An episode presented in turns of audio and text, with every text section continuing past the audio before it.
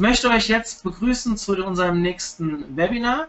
Unser heutiger Referent, der Stefan Vorwerk, ist ähm, Online-Marketing-Consultant von der Wingman Online Marketing GmbH. Mit dem Namen habe ich mich am Anfang sehr schwierig getan, aber da der Kollege Justus Blümer ja schon dreimal für uns äh, unterwegs war, habe ich es mittlerweile drauf. Und ähm, freue mich, dich auch das erste Mal jetzt ähm, live hier begrüßt zu dürfen. Als Zuhörer habe ich dich öfters gesehen, wir haben auch schon öfters über die Webinare gesprochen. Ich freue mich, genau. dass du dich auch bereit erklärt hast, mal ein Webinar zu halten.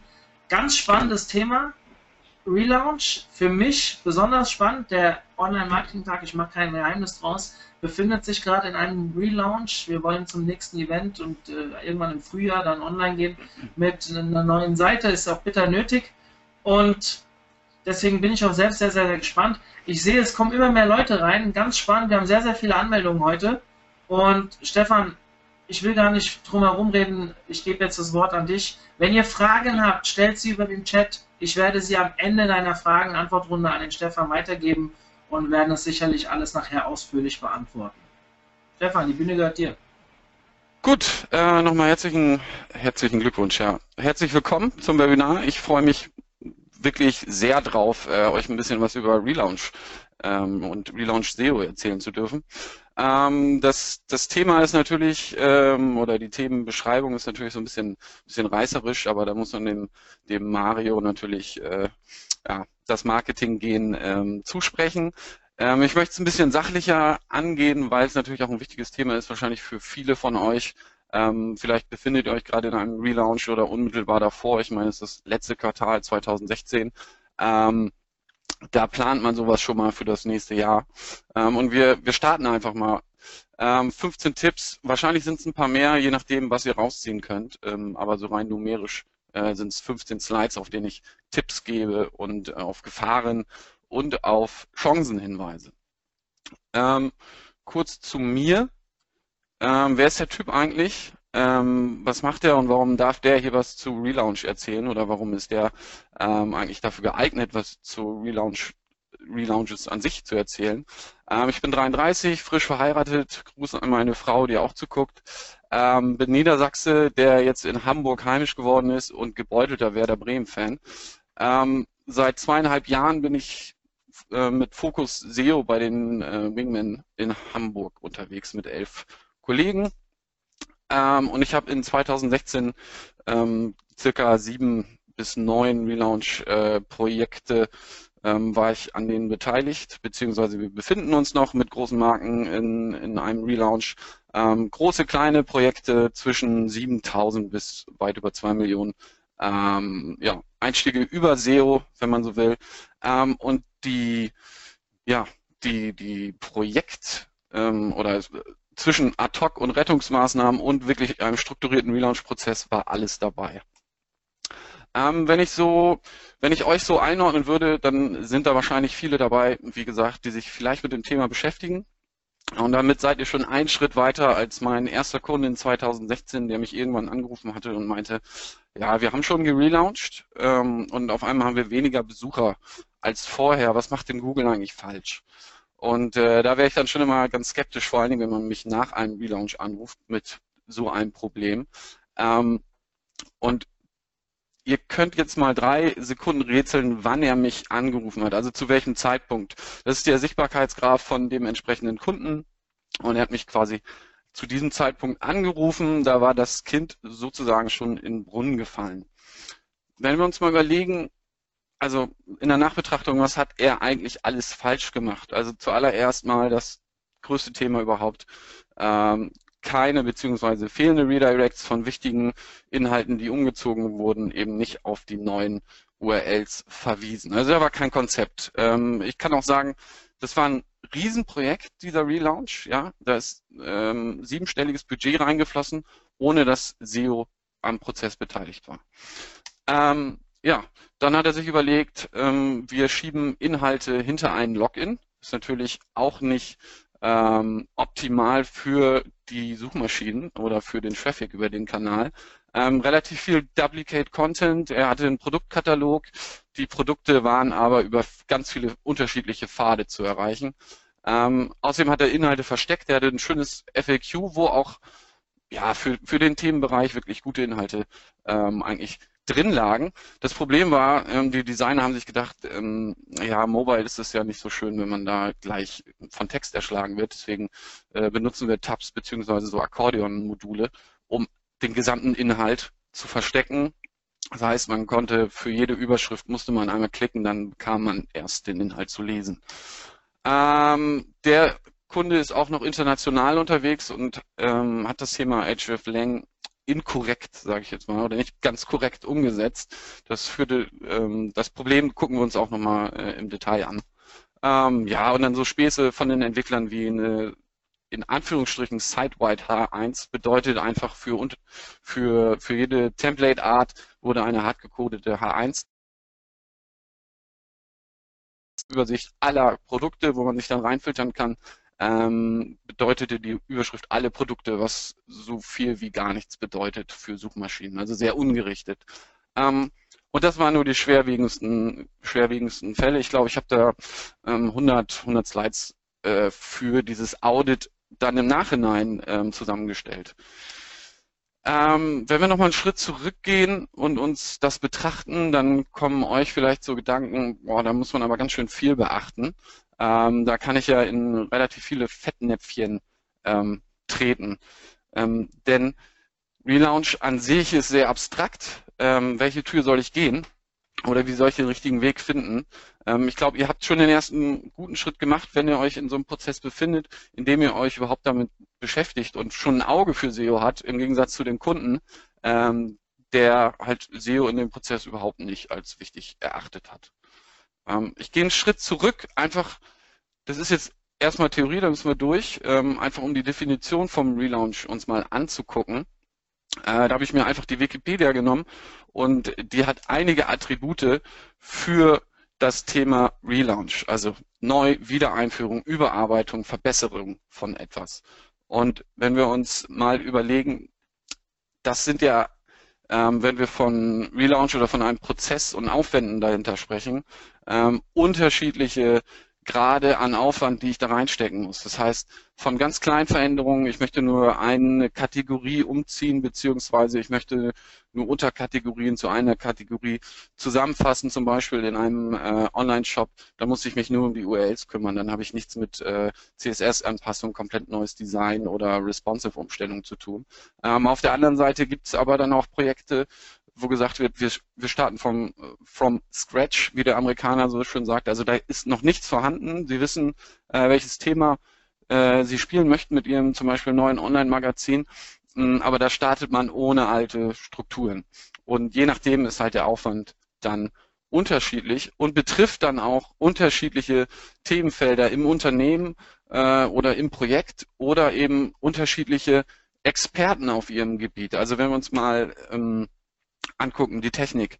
Worüber kann ich mir da Gedanken machen? Zum Beispiel über Ladezeitenoptimierung oder die Einbindung eines HTTPS äh, oder eines SSL-Zertifikats. Ähm, dann das Thema Struktur, ganz wichtig aus, aus meiner Sicht oder einer der größten Hebel bei Relaunches, ähm, dass ich mal komplett die Informationsarchitektur mir angucke und überlege, ist das so eigentlich noch zeitgemäß? Sind das, ist das noch meine Marke, die da auch in der Informationsarchitektur natürlich abgebildet wird und äh, darauf fußend dann die neue URL-Struktur. Oder sind meine Inhalte oder habe ich ähm, Themengebiete, die zu meiner Marke, zu meinem Unternehmen passen, die ich aber noch gar nicht mit Inhalten befüllt habe und kann ich die innerhalb von so einem Relaunch-Prozess ähm, dann füllen? Kann ich das mit in diesen Prozess mit reinnehmen?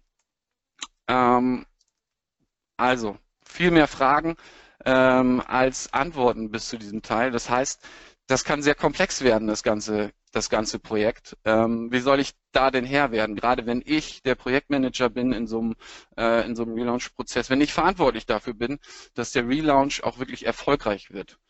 Ähm, und mein Ausweg, und äh, das fußt wahrscheinlich aus meiner akademischen Laufbahn oder meinem Job davor, ich bin halt Unternehmensberater vorher gewesen, äh, klassisch im, äh, im äh, Produktionsoptimierung und strategische Neuausrichtung, Planung wäre, ist mein Weg oder ist mein Werkzeug der Wahl an der Stelle. Denn ich habe die Möglichkeit, über eine wirklich gute Planung Maßnahmen, Ressourcen und Verantwortlichkeiten zu bestimmen, zu definieren, zu hinterlegen.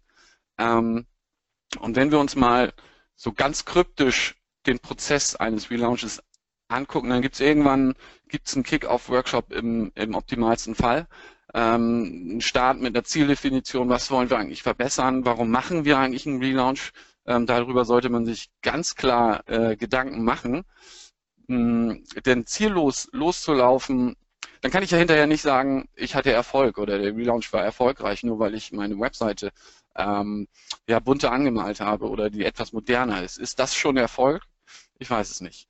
Ähm, also zum, zum Startzeitpunkt, was, was kann der SEO da einbringen? So, und das soll diese Übersicht gerade mal zeigen.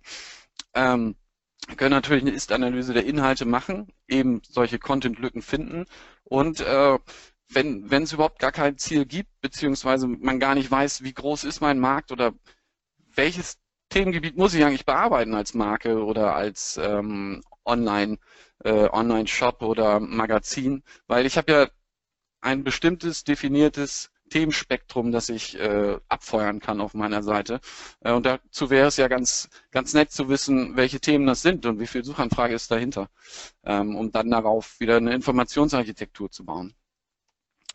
So, der nächste Schritt wird irgendwie eine Art von Konzeptphase sein. Also ähm, der SEO zusammen mit Designern, Entwicklern und natürlich dem Projektverantwortlichen oder der Projektverantwortlichen, ähm, die müssen zusammen ähm, die Informationsarchitektur bestimmen. Die müssen festlegen, wie sind die URL-Schemata für bestimmte Bereiche, für bestimmte Kategorien äh, meiner Webseite. Wie soll denn die interne Verlinkung aufgebaut werden? Ein ganz wichtiges Thema. Ähm, was passiert mit Weiterleitung? Zu dem, ähm, zu dem Zeitpunkt vielleicht schon mal drüber nachdenken, das Ist-System zu crawlen und sich die, ähm, ja, den Ist-Stand einfach mal wegzuspeichern, damit man äh, einen Stand hat, auf dem man aufsetzen kann im, im, schlimmsten Fall, wenn, wenn nicht noch ein Crawling unmittelbar vor dem Relaunch stattfindet. Ähm, genau. Und auch da kann die Themen- Keyword-Recherche dann einfließen. Dann gibt es eine Design- und Entwurfsphase. Was meine ich damit? Die Templates werden quasi ähm, Vielleicht gibt es einen, einen, Prozessschritt, wo Wireframes entstehen, das heißt äh, kurz geskribbelte Template-Übersicht, wie kann es aussehen. Da kann man schon einen ersten Blick drauf werfen während des Prozesses. Ähm, und da muss nicht mal der Projektmanager ähm, hinterstehen. Also bedeutet, er ist dann nicht in der Verantwortung, wenn es gut läuft, ähm, dass sich Agenturen untereinander austauschen, sondern die Infrastruktur sollte zu dem Zeitpunkt eigentlich schon so weit sein, ähm, dass wir hier ja unter den Dienstleistern kommunizieren können und er quasi nur noch das Ergebnis dieser ähm, Reviews bekommt. Also Wireframes reviewen, dann werden erste HTML-Templates ähm, entwickelt und auch die werden wieder kontrolliert, ob unsere Standards, die wir uns so überlegt haben in, in Sachen SEO, ob die eingehalten werden. Und natürlich äh, im Optimalfall setzen wir ein Testsystem oder ein Staging-System, wie es auch heißt, ähm, auf. Ja. Dann ist so irgendwann der Zeitpunkt des Relaunches und unmittelbar bevor sollte man schon nochmal drüber crawlen. Also ähm, über das Testsystem. Das bedeutet, wir gucken uns genau an, ist alles das, was wir über diesen Prozess erarbeitet haben, ist das in das Testsystem eingeflossen und ähm, ist es ist es nicht über den Prozess wieder, hat es sich nicht wieder verändert. Also wenn wir über eine Überschriftenstruktur reden, ist die immer noch so, wie wir sie am Anfang festgelegt haben, ähm, oder hat die sich verändert? Genau. Dann äh, Weiterleitung, da entsteht so ein bisschen, also Weiterleitung im Sinne von, wir müssen alte URLs auf die neue Struktur mappen. Und das kann natürlich nach Größe, Größe des Projektes unterschiedlich hoher Aufwand sein. Also wenn ich vom großen Online-Shop spreche, dann, äh, dann ist es sicherlich ein viel, viel größerer Aufwand, als wenn ich äh, von, einem, von einer Seite spreche, die vielleicht mehrere hundert URLs nur hat. Ähm, also da muss ich auch an der, an der Stelle schon mal der Hinweis, da muss ich halt Zeit einplanen, ähm, dass das alles funktioniert. Und natürlich nach dem Relaunch nochmal einmal drüber, drüber crawlen, direkt nachdem der Relaunch ähm, stattgefunden hat, einfach um nochmal diesen Sicher Sicherheitsprozess zu haben. Wir werden nachher noch ein paar Fehler sehen, die, die entstehen können, auch bei dieser Übertragung von Staging oder Testsystem aufs Live-System, ähm, dass wir da nochmal 100% sicher sind, dass diese Standards, die wir uns vielleicht über ein Dreivierteljahr erarbeitet haben, dass die auch implementiert sind, auch nachhaltig implementiert sind äh, und uns nicht während des Umzuges dann äh, abhanden kommen. Ja, und ganz wichtig, unten eingeblendet, Ähm, ihr könnt euch schon mal Gedanken darum machen, wie Tisch holt. Ähm, denn nochmal drauf ein, und es ist eben nicht so, dass SEO versus Design versus UX versus IT oder Entwickler steht, sondern wir arbeiten eigentlich Hand in Hand. Wir haben nämlich das gleiche Ziel, und zwar einen erfolgreichen Relaunch. Ähm, und dafür äh, können wir uns Grabenkämpfe einfach nicht erlauben. Es ist sehr ineffizient. Gut, ähm, genug der grauen Theorie. Ähm, steigen wir mal ein in wirklich ähm, dedizierte Praxis und äh, Praxistipps. Zehn Fehlerquellen, fünf Chancen für euren äh, Relaunch aus SEO-Sicht. Zum einen habe ich schon gesagt, sicher deinen Status quo. Was meine ich damit? Also es ist ja schon schön, wenn wir dahin kommen würden, dass wir eben nicht diesen Sichtbarkeitsabfall haben, wie eben gesehen von meinem Kunden, von unserem Kunden. Wenn wir das sicherstellen können, dass, äh, dass der Dip, der unweigerlich kommt, vielleicht in der Sichtbarkeit, man muss sehen, wie sich das auf den Traffic dann äh, ausschlägt, ähm, dass der möglichst gering ist. Wir wollen ja eigentlich durch einen Relaunch einen Schritt nach vorne machen und nicht zurück. Und deshalb Fehlerquelle Nummer eins, sind Weiterleitungen. Das heißt, nie ohne Weiterleitung relaunchen. Ähm, was bedeutet denn eine korrekte Weiterleitung oder was meine ich mit Weiterleitung im Sinne von was ist korrekt, wie sollte man es machen? Im Grunde alle relevanten URLs per 301 Statuscode weiterleiten auf passende Ziele. Ähm, und das nehmen wir jetzt mal auseinander. Was sind denn alle relevanten URLs? Ähm, da könnt ihr eure eigenen, euer eigenes Kennzahlen-Dashboard anlegen, in der Excel zum Beispiel, und äh, alle URLs, die ihr so habt, ähm, mal mit ähm, ja, Kennzahlen füttern. Das bedeutet, in der einen Spalte sind SEO-Einstiege aus Google Analytics über einen definierten Zeitraum, sagen wir ein Jahr, um Saisonalität abzufiltern, äh, abzufangen. Ähm, dann können wir uns überlegen, woher kriegen, vielleicht haben URLs keine SEO-Einstiege, aber die haben vielleicht ja noch gute Backlinks. Ähm, was, was können wir noch? Einstiege, nee, nicht Einstiege, sondern vielleicht auch aus der Search Console ähm, die Backlink-Daten mit, mit reinziehen. Also diese Quellen anzapfen, um, um, ähm, um sich darüber Gedanken zu machen, was sind relevante URLs für mich. Also ich kann ja was anderes definieren als, äh, als, als ihr, als Verantwortlicher für ein Projekt. Ähm, welche URLs bringen mir Umsatz, obwohl sie keine SEO-Einstiege und wenig Backlinks haben? Ja? Da muss ich mir überlegen, will ich die mit umziehen oder äh, brauche ich, brauche ich die nicht mehr? Ähm, macht euch darüber Gedanken.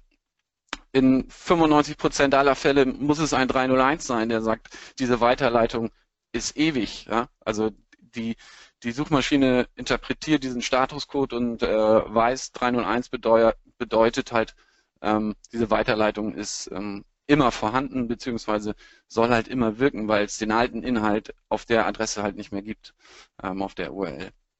Also keine 302, was äh, irgendwie, was bedeutet temporary weitergeleitet, also hat ein Ablaufdatum diese Weiterleitung. Das bedeutet, dass der Bot halt immer wieder kommt und eure Weiterleitung dann crawlen würde. Ähm, passende Ziele, ja. Natürlich kann man alle alten URLs nehmen und auf die neue Startseite weiterleiten. Das ist aber ähm, das Schlechteste, was man machen kann, äh, außer, man, außer man sagt, wir brauchen gar keine Weiterleitung.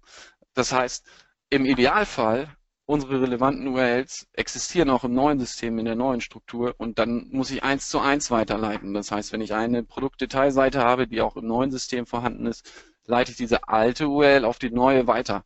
Wenn es äh, die, die im neuen System nicht mehr gibt, muss ich mir überlegen, kann ich vielleicht äh, eine Hierarchiestufe höher, also auf die Kategorie verweisen.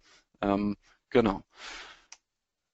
Pro-Tipp, Pro-Tipp, ähm, in Anführungsstrichen, ähm, richtet eine Redirect Sitemap in der Search Console ein. Das bedeutet, ähm, irgendwann gibt es einen Freeze, also wird nichts mehr entwickelt, das System ändert sich nicht mehr, also das, das Testsystem. Äh, und dann wisst ihr genau, welche neuen URLs sind vorhanden und welche alten leiten wir auf die neuen weiter. Und dann ladet ihr eine Redirect Sitemap hoch, also mit den weitergeleiteten, nur mit den weitergeleiteten URLs. Hilft Google so ein bisschen zu verstehen, äh, wie denn die neue Struktur eurer Webseite ist. Fehlerquelle 2. Überlasse Google nicht die Länderzuordnung deiner Website. Also ich bin auch immer ein Freund davon, aktiv zu handeln. Ich möchte nicht reagieren, so wie der, wie der Kunde im Beispiel, der jetzt in, äh, reagieren musste, weil irgendwas passiert war. Ähm, ich möchte es planen, ich möchte strukturiert vorgehen. Und genauso ist es, wenn ich international unterwegs bin. Dann muss ich halt einfach dafür sorgen, dass äh, hreflang implementiert ist, was mir dabei hilft, zu sagen, dieses ist die URL für Deutschland, die in den deutschen Suchindex soll. Und dieses ist die URL für Österreich, die in den österreichischen Suchindex soll.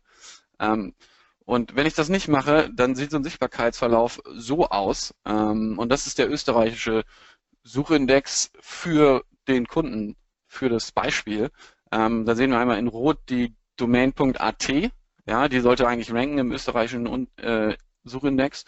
Und die Domain.de hat für mich ein relevantes, äh, ja, einen relevanten Sichtbarkeitsfaktor und klaut so ein bisschen der österreichischen äh, Domain die Sichtbarkeit und auch Traffic. Problem ist, ähm, dass das Modell, mit dem die, die Seiten betreiben und der Business Case ist Lead-Generierung. Ich kann aber auf der deutschen Seite ähm, die, ja, also das, was da, Entschuldigung, das, was da vermittelt wird, sind halt Leads und ich kann über die, die Suche dann eine Dienstleistung quasi mir besorgen. Das Problem ist, in Deutschland funktioniert nicht die Suche für Österreich. Hm. Das heißt, das Ziel der Seite wird halt nicht erfüllt. Ähm, die, die Nutzer kommen auf die deutsche Seite aus dem österreichischen Index, suchen dann ein Angebot für Österreich, das es da nicht gibt, weil die Suche auch äh, kaputt ist einfach. Ähm, und somit gehen uns eigentlich Umsätze und Leads verloren. Ja, das ist also ganz, ganz elementar.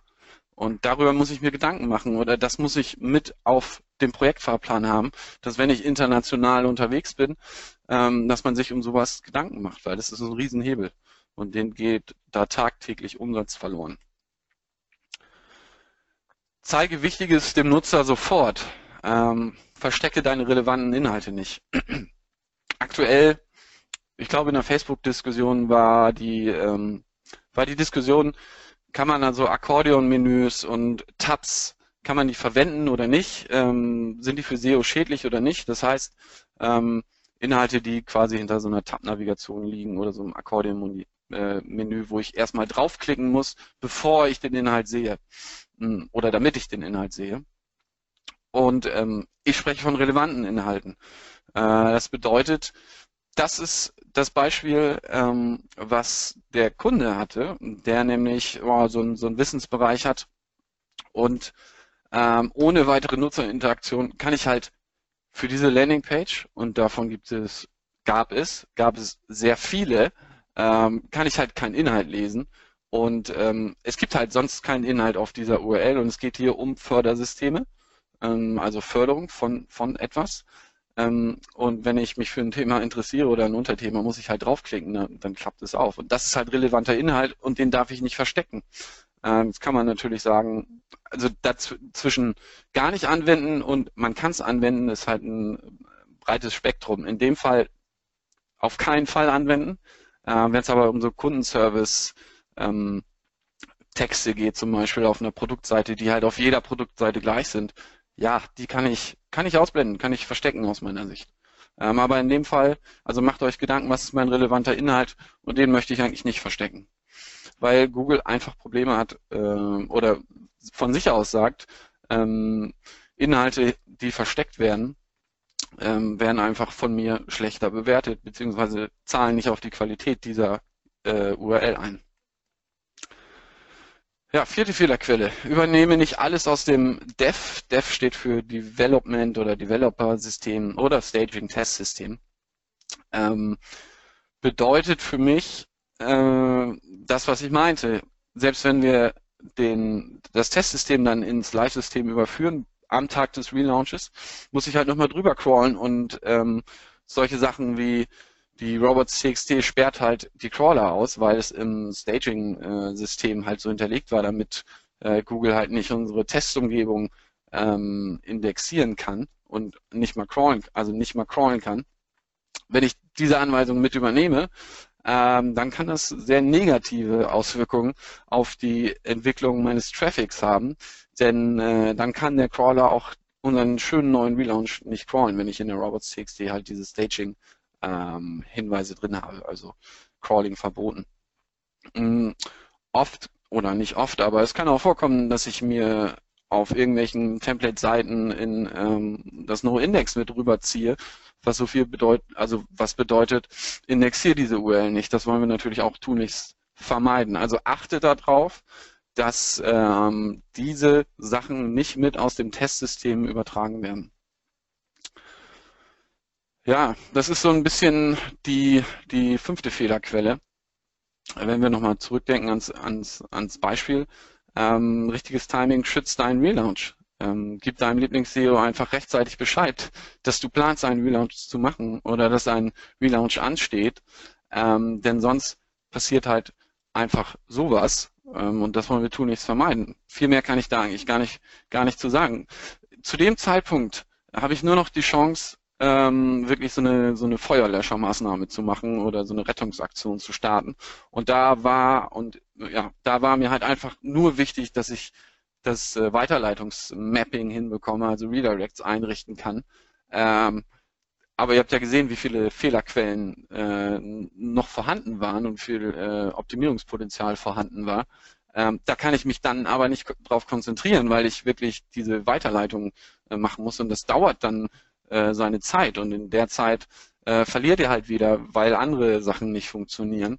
Ähm, das heißt, da hätte man sich einfach schon mal acht Wochen vorher melden können, dass gelauncht wird. Also denkt an euren Lieblings-SEO, an eure Agentur, wenn ihr einen Relaunch ähm, ja, stattfinden lassen wollt, dann sagt vorher Bescheid ähm, und zwar rechtzeitig, weil nicht umsonst kosten diese Dienstleistungen Geld, ähm, weil es halt auch Aufwand ist. Und dessen muss ich mir klar sein. Ähm, und da schließe ich dann gleich mal die sechste Fehlerquelle oder ähm, ja, sechste Fehlerquelle an. Den Zeitdruck erhöht deine Kompromissbereitschaft. Hört sich erstmal gar nicht so, ähm, so schlimm an. Aber kalkuliert euren Zeitplan bitte großzügig, denn wir haben ja ein Ziel mit diesem Relaunch im Optimalfall. Ähm, wir wollen ja besser werden. Wir wollen den Standard, wenn ich jetzt auf meine Disziplin SEO ähm, gucke, wir wollen den Standard natürlich höher legen. Also aktuelle aktuelle Anpassungen, äh, aktuelle auf aktuelle Entwicklungen einfach äh, der Suchmaschinen reagieren mit so einem Relaunch. Und ähm, deswegen möchte ich eigentlich keine Kompromisse eingehen oder nur sehr wenige aus SEO-Sicht. Und ähm, deswegen plant euren Zeitplan großzügig ein. Und äh, mein Chef Johann sagt immer, plane, plane die Zeit, die du oder kalkuliere eine gewisse Projektzeit und dann nimm das ganze Ding mal zwei und dann hast du dann hast du die Gewissheit oder zumindest so zu 95 Prozent die Wahrscheinlichkeit, ähm, dass du diesen Zeitplan dann einhalten kannst. Weil ähm, ja, zusätzlich der Hinweis, wenn ihr relauncht, ihr müsst es euren Kunden, wenn ihr ein Online-Shop seid, müsst ihr am besten nicht ähm, ankündigen, weil das setzt euch zusätzlich unter Druck und intern kommuniziert ihr halt diese Projektzeit mal zwei oder mal 1,5, wenn euch das äh, zu hoch zu hoch erscheint. Aber man wundert sich, wie viele Relaunches äh, tatsächlich oder wie viele äh, Relaunch-Zeitpunkte äh, tatsächlich verschoben werden und zwar mehrfach. Ähm, ist halt ist eine Fehlerquelle. Also lasst euch nicht unter Druck setzen, versucht ähm, einen guten Zeitplan oder viel Zeit rauszuschlagen, um möglichst an wenig Leute äh, zu kommunizieren. Und wenn ihr es unter diesen unter dieser Summe schafft, dann ist euch sicherlich hinterher keiner böse. Vor allen Dingen nicht euer Chef. Ähm, priorisiert eure wichtigsten Inhalte pre-Launch. Das bedeutet, ähm, macht euch klar, was sind denn eure wichtigsten, für euch die wichtigsten Inhalte. Ähm, wenn ich ein Online-Magazin bin, dann habe ich vielleicht äh, 20 Prozent der URLs bringen mir 80 Prozent des Traffics. Ähm, das sind wichtige, ähm, sind für mich wichtige Inhalte. Oder ich habe einen Online-Shop und äh, die Produkte, es gibt da halt wirklich äh, Umsatzbringer, die irgendwie ja überproportional performen. Und die möchte ich erstens stärken, aber auf keinen Fall schwächen. Wenn ich so grundsätzlich an der Informationsarchitektur und dem Aufbau meiner Seite äh, dran rumspiele, dann verändere ich die interne Linkstruktur und hinter, dann kommt hinterher raus, dass mein bestes Produkt oder meine Lieblingsproduktkategorie auf einmal ähm, irgendwie gar nicht mehr gut intern verlinkt ist oder schlechter als vorher intern verlinkt ist und mir da der Umsatz nach dem Relaunch irgendwie so ein bisschen wegbricht. Ähm, also, damit äh, möchte ich einfach nur sagen, auch darüber muss man sich Gedanken machen. Wie ändert sich denn bei grundsätzlichen Veränderungen der Seitenarchitektur meine interne Linkstruktur? Ähm, womit ich ja so ein bisschen Werkzeug dafür habe, gegenüber von Google, aber auch natürlich ähm, gegenüber der Nutzer zu sagen, so das sind meine wichtigsten Produkte. Und ähm, deswegen achte darauf, beziehungsweise sagt eurem SEO, dass er darauf achten soll ähm, und sich eure interne Linkstruktur vorher, hinterher mal angucken soll, weil die Möglichkeit besteht ja im Testsystem schon mal zu simulieren, wie ändert sich die interne Linkstruktur. Ja, jede deiner URLs sollte relevant sein. Das ist eins meiner Lieblings, äh, eins meiner Lieblingsthemen, gerade wenn es um Struktur und ähm, Aufbau von der Seite geht. So viele URLs wie, wie nötig, äh, aber so wenig wie möglich. Also ich möchte keine URLs entstehen lassen im neuen System, die ich nicht brauche oder die nur äh, Duplikate von einer Original-URL sind ähm, und sich im Wesentlichen gar nicht unterscheiden von dieser URL. Und äh, da haben die meisten Content-Management-Systeme halt einfach von Haus aus irgendwie äh, Probleme mit. Also wenn ich mir überlege, dass ein Produkt, äh, eine Produktdetailseite äh, nur unter einer URL ist mein Ziel oder meine Maßgabe, sollte diese zu erreichen sein und ähm, nicht auch noch über den Kategoriepfad, also dass die Kategorie in die URL gespielt wird und darüber das äh, Produkt erreichbar ist oder irgendwelche Filter und darüber die Produktdetailseite erreichbar ist. Ähm, also das am besten gar nicht. Und dann ähm, solltet ihr euch Gedanken darüber machen, welche URL-Typen müssen eigentlich ähm, existieren? Brauche ich Druckversionen von, von meinen Seiten? Ähm, entstehen da irgendwelche HTML-Dokumente aufgrund der Druckversion? ähm, was machen eigentlich meine Filter? Also ähm, wenn ich mir überlege, dass in Online-Shops ähm, eben gefiltert wird, ist ja auch absolut hilfreich für, für, den, für den Nutzer. Und diese Filter werden als Parameter eben an die URL drangehängt. Ähm, dann entsteht ja schon mal eine neue URL. Und wenn's, wenn sich das, Entschuldigung, wenn sich das System so verhält, dass diese Parameter untereinander noch austauschbar sind, also randomisiert per Zufall. Entschuldigung. Per Zufall ähm, eben ähm, per Zufall sich aufbauen, dann äh, potenziert sich die Anzahl meiner URLs ins Unermessliche. Dafür braucht man extra Excel-Tools, um sich das äh, hinzurechnen, ähm, wie viel wie viel unnütze URLs eben durch solche Filterseiten entstehen. Mhm. Tech-Seiten genauso und über die Produkt-URLs haben wir gerade gesprochen. Also brauche ich für, für die Produktvarianten meiner Produkte brauche ich da extra URLs. Ähm, ja. Oder dass meine Produkt-URLs eben nur über eine, dass meine Produkte nur über einen Pfad erreichbar sind. Ähm, warum, warum ist das so ein wichtiges Thema? Weil, naja, ich äh, habe nur ein bestimmtes Crawling-Budget von, von Google zur Verfügung gestellt bekommen, beziehungsweise kriege ich, äh, der Bot kommt nur so und so oft vorbei. Und je mehr URLs ihr habt, desto, ähm, desto mehr wird eure Webseite verwässert, beziehungsweise die wirklich relevanten eure Umsatzbringer werden halt nicht oft gecrawlt. Ähm, Veränderungen der Seite werden viel langsamer, ähm, ja, viel langsamer erkannt, weil ihr eben nur ein gewisses Budget für den Google-Bot habt. Ähm, und damit muss man sehr sparsam umgehen. Und deswegen möchte ich solche Seiten einfach, solche URLs gar nicht entstehen lassen. Schütze dich vor Indexierung von Duplikaten. Und äh, deshalb solltet ihr präventiv auf jeder URL das Canonical, Canonical Tag einsetzen, was ja so viel bedeutet wie ich habe ein Original, das im Canonical Tag auf sich selbst verweist und immer wenn durch irgendetwas äh, Durchfilter zum Beispiel, die ich eigentlich nicht haben will, ähm, als URL. Ähm, wenn da dann ein Duplikat dieser Seite entsteht, verweist das äh, Canonical auf das Original. Und das ist ein Hinweis an Google, hm, die Duplikate bitte nicht indexieren. Ich möchte nur das Original im Index haben, weil wir sonst ein Duplicate Content Problem bekommen. Ähm, ist für mich aber nur so eine Bypass-Lösung, ganz ehrlich. Ähm, ihr solltet es immer einsetzen für alle Original-URLs und äh, präventiv, weil wir ja nicht wissen, wie verhält sich unser System in bestimmten Situationen. Zumindest nicht zu 100 Prozent. Und falls da irgendwas falsch läuft, sollte dieses äh, Canonical Tag halt ähm, den Fehler abfangen. Aber im Idealfall beachten wir einfach den ähm, Punkt davor, dass diese URLs gar nicht entstehen. Letzte Fehlerquelle ähm, und vielleicht das entscheidende, entscheidende Detail, denn sorgt dafür, dass miteinander gesprochen wird. Ähm, ganz oft scheitern solche Projekte, weil eben nicht gut miteinander kommuniziert wird.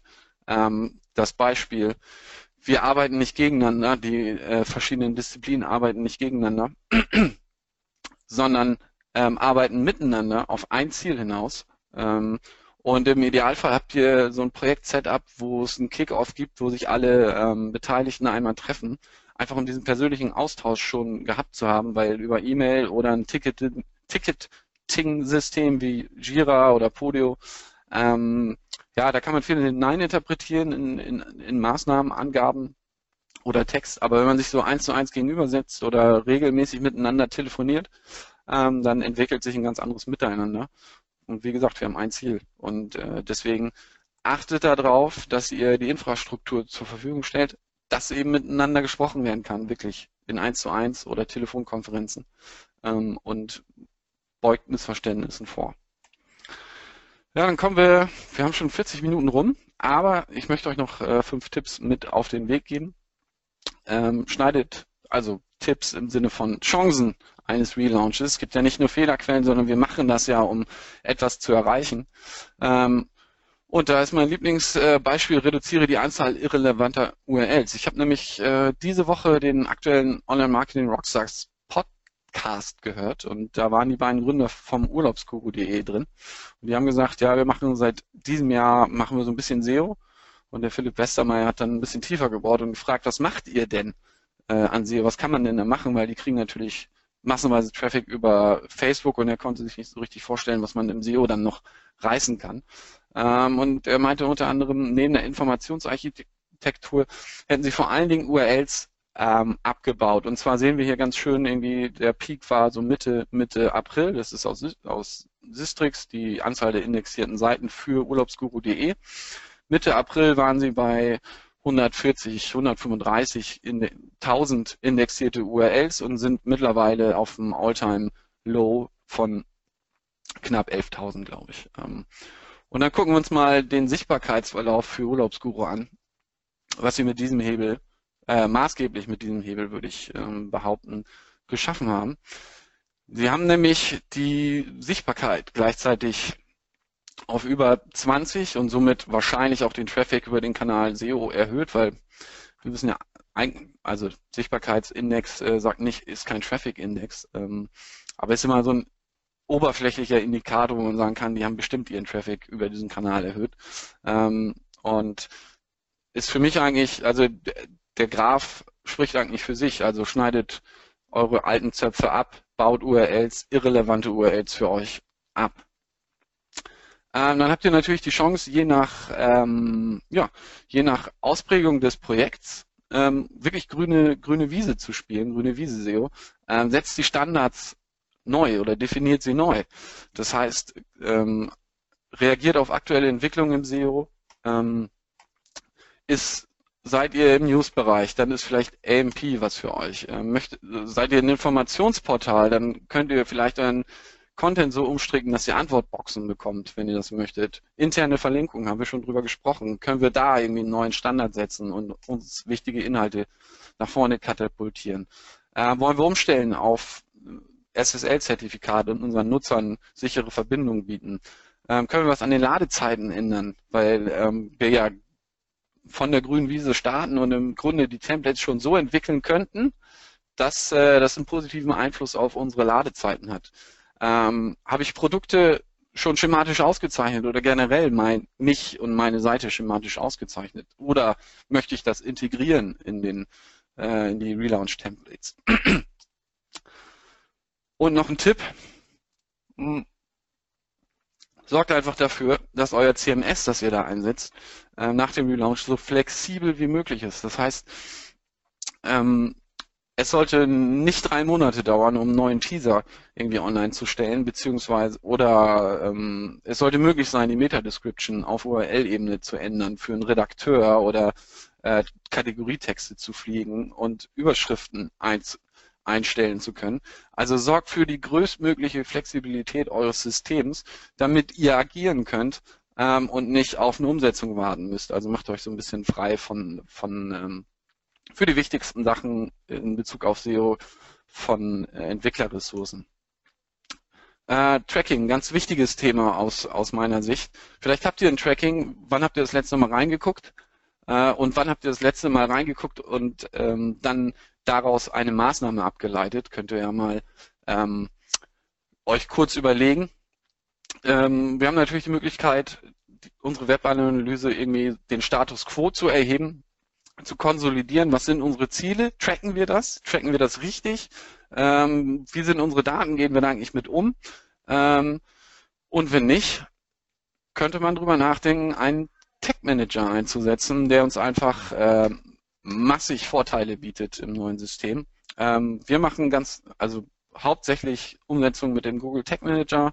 Ähm, der Kollege Justus ähm, ist da ist da sehr firm, was das angeht. Ähm, man braucht fast keine Entwicklerressourcen, um ihn initial auf die Seite zu bringen. Also man muss ähm, ja, so einen Container-Code auf die Seite bringen, das war's.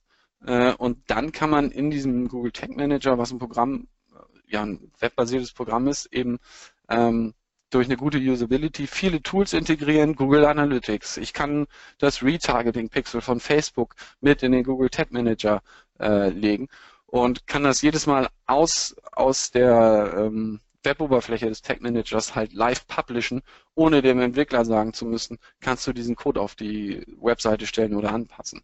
Also ein Riesengewinn von Flexibilität und äh, damit macht ihr euch euer System natürlich auch ein bisschen handhabbarer und äh, kommt wirklich in die Umsetzung aus meiner Sicht. Ja, ich habe ganz viel über Standards äh, geredet ähm, und angesprochen ähm, stellt sie sich, also stellt sicher, dass das, was ihr euch in diesem Riesenprojekt aufgebaut habt oder etwas kleineren Projekt aufgebaut habt, dass das dann auch tatsächlich im Live-System weiterhin Bestand hat, weiterhin Bestand hat. Und dazu müsst ihr die ganze Sache einfach monitoren und gucken, dass eure Standards eingehalten werden. Denn sonst ist es eine Sisyphus-Arbeit, der ja eben diesen Felsen irgendwie auf den, auf den Berg bringen muss und immer wieder von neuem anfangen muss. Das heißt, guck doch mal, äh, wie man die Templates monitoren kann, ob die Indexierungsregeln äh, eingehalten werden, die wir mal ähm, festgelegt haben. Guckt doch, ob es nur eine H1-Überschrift gibt. Guckt, wie ist der Inhalt dieser H1-Überschrift oder ändert der sich? Ähm, wie sind die Statuscodes? Sind meine wichtigen URLs oder Templates ähm, erreichbar. Und das alles kann man in so einer, das alles wird live gemonitort. Wir setzen Testomato ein. Das Team ist, glaube ich, aus Tschechien und äh, auch für Feature Requests immer, immer zu haben und sehr dankbar und äh, guter Support. Und wir testen quasi alle Templates unserer Kunden durch und ähm, wissen, wissen meistens vorher, vor der Techn vor deren Technik schon Bescheid, wenn äh, Webseiten down sind. Ähm, aus irgendeinem Grund. Den Grund kennen wir nicht, aber wir wissen, dass sie down sind. Ähm, also, gute, eine Tool-Empfehlung an dieser Stelle, Testomato, wenn ihr ähm, euer System irgendwie eine Live-Monitoring, ähm, ein Live-Monitoring unterziehen wollt. Ja, eigentlich ist es äh, obsolet, aber tretet bitte in das mobile Zeitalter ein. Ähm, kein Relaunch ohne ein responsive äh, Design beziehungsweise ja mobil optimierte Seite, wie auch immer. Es gibt immer noch unterschiedliche ähm, Möglichkeiten, Responsiveness zu bekommen. Äh, ich aus meiner Sicht würde äh, Mobile First halt einfach empfehlen. Hm. Macht die Sache äh, handhabbarer und äh, solltet ihr beachten. Aber ich glaube, keiner Relaunch mehr, ohne dass er das Smartphone im, im Hinterkopf hat. Hoffe ich. Ja, das war relativ viel Input. Ähm, wir haben eine noch ausführlichere Relaunch-Checkliste. Also wenn ihr sie haben wollt, schreibt mir gerne eine E-Mail oder schreibt einem der anderen Wingmänner äh, eine E-Mail oder wenn ihr sie auf Facebook habt, ähm, meldet euch da gerne. Und ich bedanke mich für ja, weit über 60 Zuhörer, die hier die fast 50 Minuten mit mir durchgezogen haben. Vielen Dank. Ja, Stefan, danke an dich. Ein toller Vortrag. Ähm, du hast schon gesagt, mehr als 60 Zuhörer. Es waren über 100 Anmeldungen. Nicht jeder schafft es immer zu kommen. Viele wollen nur die Aufzeichnung haben. Deswegen wirklich super. Das Thema scheint für viele sehr interessant zu sein. Ich will zwei Dinge mal direkt aufgreifen. Punkt 1, du hast eben ja. von der Checkliste geredet. Können mhm. wir die im Club hochpacken? Muss ich natürlich mit meinen Chefs reden, aber generell glaube ich, äh, ist da kein, äh, ist da keine Barriere, ja. Gut, fangen wir mal an. Thema Relaunch ähm, des ersten Projekts. Vielleicht willst du uns noch mal kurz was dazu sagen. Genau, also äh, der Verlauf, wir sind immer noch, äh, sind immer noch drin. Ähm, das Problem sind halt Konzernstrukturen und diese Mühlen arbeiten langsam. Ähm, ja, und der Verlauf ist halt ganz, ganz leicht ansteigend, ähm, wird aber wahrscheinlich jetzt nicht in kurzfristiger Zeit dazu führen, dass wir wieder bei vier Sichtbarkeitspunkten landen werden, weil sie die Inhalte, die sie hinter dem Login drin haben, eben äh, auch weiterhin da drin haben werden. So, das ist halt eine strategische Entscheidung, auch auf Konzernebene. Ähm, ja, viel mehr gibt's da nicht zu, zu sagen. Ist ein bisschen schade, aber ähm, kann man besser lösen. Okay. Ähm, nächste Frage, die reinkam, das Thema Canonicals wurde ja ein bisschen angesprochen. Ja. Ob du das vielleicht nochmal ganz schnell äh, die wichtigsten Punkte erwähnen könntest, woraus es da ankommt. Naja, also das, meistens äh, können eure Entwickler das Canonical Tag integrieren und äh, wissen auch, wie sie es zu integrieren haben. Das Problem ist halt ähm, oftmals in Projekten, wie verhält sich das Canonical Tag, wenn ich es wirklich brauche. Das heißt, wenn so ein Duplikat von so einer originalen, sagen wir, wir haben den schwarzen Nike-Schuh ähm, und davon durch Filter, die angehängt werden, entstehen halt Duplikate. Ähm, dann ist es ganz oft so, dass das Canonical Tag sich so verhält, dass es halt immer noch selbstreferenzierend ist und quasi auf diese äh, Filterseite verweist und eben nicht aufs Original. Ähm, und das ist eigentlich immer so das, das größte Problem. Ansonsten halt darauf achten, selbstreferenzierend. Bedeutet einfach, das Canonical Tag muss auf dieser Nike-Schuhseite implementiert werden und zeigt dann auf auf sich selbst. So, das sind so die größten oder die, ja, die Haken, genau. Ähm, ich mach mal weiter. Wir planen den Website Relaunch zum neuen Jahr live zu stellen in der ja. Version 1. Möchten die mobile Version nachziehen. Wie ist deine Meinung dazu aus SEO-Gründen nicht gut, oder? Also mobile Version M. als Subdomain nehme ich mal an. Ähm, oder wird responsive drüber gebügelt? Das wäre jetzt so meine, meine Nachfrage, aber also ich tue mich da schwer, da jetzt zu sagen, ähm, ohne drauf geguckt zu haben, ähm, dass das schon so in Ordnung ist. Ich habe da schon leichte Bauchschmerzen, ehrlich gesagt. Mhm. Okay, also, also ich kann aus Erfahrung halt sagen, wir haben immer, wir haben selbst mit unserer Agentur immer Probleme mit Relaunches, wo wir sowas nacheinander machen. Ähm, das kann man sicherlich irgendwie lösen, aber würde ich nicht tun. Also so ist meine Erfahrung. Du sagst auch, du hast Bauchschmerzen. Also ich finde gerade jetzt, wo ja vor kurzem auch gesagt wurde, dass der mobile Index genau. jetzt der Nummer 1 Index wäre bei Google, ähm, würde ich mit der mobilen Version niemals im Nachgang online gehen, sondern immer zeitgleich ja. Relaunch und lieber andere Dinge nachschieben. Wenn man überhaupt einen Relaunch machen muss, klar. Ähm, ja. Aber mir ist es einfach bitte nötig. Und dann bitte, bitte, bitte niemals ohne die mo mobile Version. Genau. Halt ich, glaube, da sind wir. Sind wir beide d'accord. Gut. Ich wollte es nicht ja. so hart ausdrücken, weil es wahrscheinlich auch irgendwie ein Projekt dranhängt und äh, man sich da Gedanken ja, gemacht hat. Ehrlich gesagt, aber, ich glaube, ja. Leute hören ja hier auch zu, weil sie äh, wissen wollen, woran sie sind. Ich bin bei Stefan, ohne auf so ein Projekt drauf geguckt zu haben, ist es immer schwierig. Aber da gehen Alarmglocken an. Bei ihm sind es ja. Bauchschmerzen, bei mir sind es rote Laternen hier oben. Also da müssen wir, will ich wirklich aufpassen. Genau. Ähm, ja, sie schreibt gerade noch dazu, es sollte über eine Subdomain laufen. Mhm. Ja. Hm. Ja, ja, ist halt. Ja, Ja, müsste man weiter ausholen, äh, um das, um die Meinung halt zu untermauern, warum das vielleicht nicht so der richtige Weg ist. Ähm, ja, würde, also Ich wir kann haben der es ja Userin quasi schon beantwortet. Ja, ich kann der Userin nur empfehlen, kann sich ja beim Stefan, gerne auch bei mir, aber Stefan ist hier vielleicht noch ein bisschen mehr Experte wie ich, melden. Ähm, er kann, kannst du mir mal erklären, was ihr genau vorhabt und vielleicht kann er dir Gerne. eine konkrete Meinung nennen. Genau. Ähm, ist es wirklich schlecht aus SEO-Sicht, die zweite Navigationsmenüebene erst nach dem Mausover anzuzeigen? Okay. Das habe ich ja gar nicht angesprochen. Ähm, nö. Also wenn er so fragt, dann schlecht jetzt. Also es hat keinen positiven Einfluss oder negativen Einfluss. Ich glaube, da gibt's. Äh, also ich würde mir um größere Hebel Sorgen machen an der Stelle, weil man das natürlich auch relativ äh, schnell beheben könnte, sowas, wenn es tatsächlich schädlich wäre. Ähm, nee, habe ich jetzt äh, so keine Meinung, keine, keine wirklich dedizierte Meinung zu. Müsste ich mir auch Ja. angucken. Also dieses Navigationsthema Ja. ist bei uns bei den Readern immer mal Thema, gerade bei so Riesenshops, klar, Ja. wenn man dann eine dritte Ebene reingeht, eine zweite Ebene, finde ich jetzt persönlich nicht so schlimm.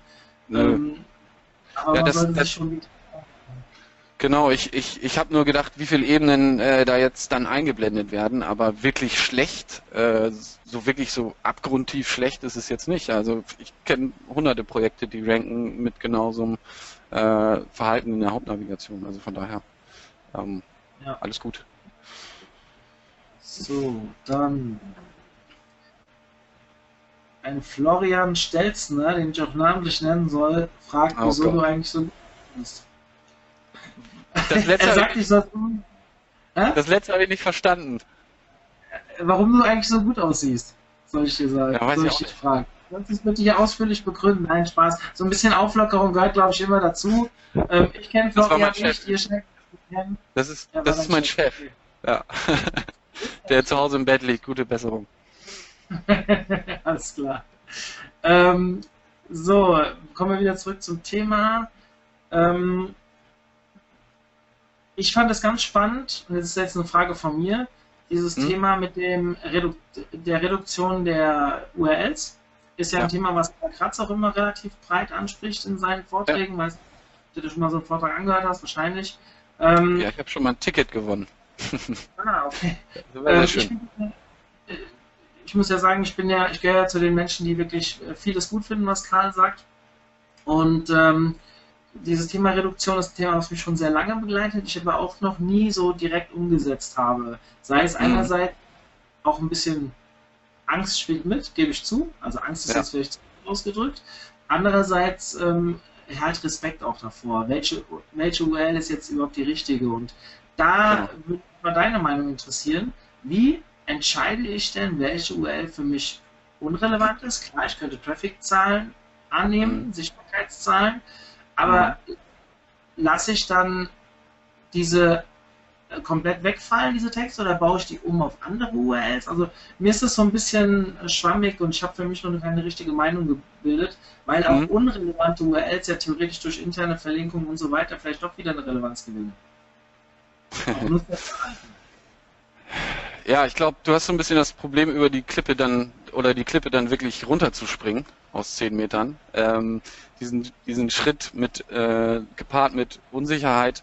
Ähm, deswegen habe ich ja gesagt, bildet euer eigenes ähm, oder auf rein sachlicher Ebene das Versuchen zu vertreten, URLs abzubauen. Also wenn eine URL keine SEO-Einstiege hat, äh, wenn sie vielleicht auch nicht aus meinem Paid Media Team irgendwie beworben wird aus, für Facebook oder AdWords, ähm, wenn sie keine Backlinks hat, ähm, was soll ich dann damit? Also dann ist sie für mich im ersten Schritt würde sie mich äh, würde sie für mich in den Topf ähm, nicht relevant oder unrelevant äh, reinfallen. Und dann kann ich mir natürlich überlegen, aber hat sie vielleicht noch Inhalte, die ich auf einer übergeordneteren Themenseite vielleicht verwenden kann? Das kann ja kann ja durchaus sein. Ähm, dann sollte ich die Inhalte tunlichst mit übernehmen. Es kann ja auch eine Konsolidierungsstrategie sein. Haben wir auch äh, irgendwie Ende bis Mitte diesen Jahres für, für einen Kunden umgesetzt, der ähm, ja ein Online-Magazin hat, sehr informative Inhalte, aber halt von 2008 an für jedes Keyword eine URL ähm, ins Netz gepustet hat.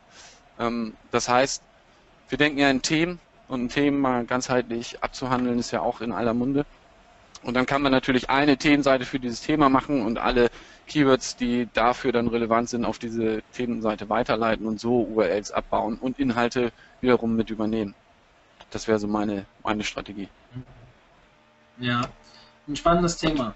Also ja, vor allem früher hieß es Hotel, äh, Traffic und, und so weiter und ja. äh, so viel wie möglich und irgendwann kam dann, wie gesagt, ich habe es zum ersten Mal von Karl gehört, ähm, Reduktion, ich glaube Beispiel war damals chefkoch.de, was er in den genau. Vorträgen immer gebracht hat, mit Zahlen, ja. da sahen die Zahlen so aus und ähm, ja, spricht natürlich vieles davor, dafür.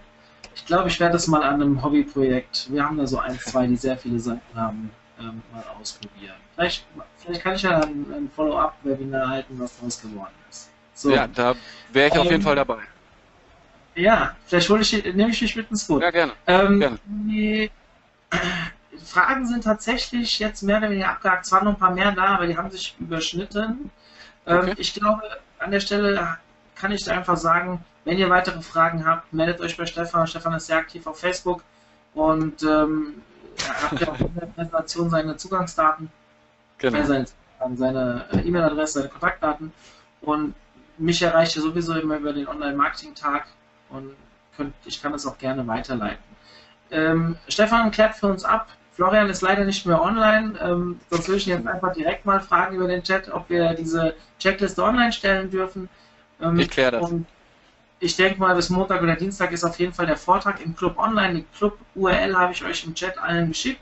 Geht auch nochmal per E-Mail später raus. Dort könnt ihr das gerne dann nacharbeiten. Stefan, vielen, vielen Dank für die tolle Stunde. War echt informativ. Ja. Ich du hast es sehr gut auf den Punkt gebracht. Und Freut mich. Das, ähm, ja, nur so jedem empfehlen, sich dieses Webinar nochmal in Ruhe anzuschauen, wenn der dann tatsächlich im Haus steht. So gut. sieht's aus. Euch allen ein schönes Wochenende. Bis dann. Tschüss, Mario. Tschüss.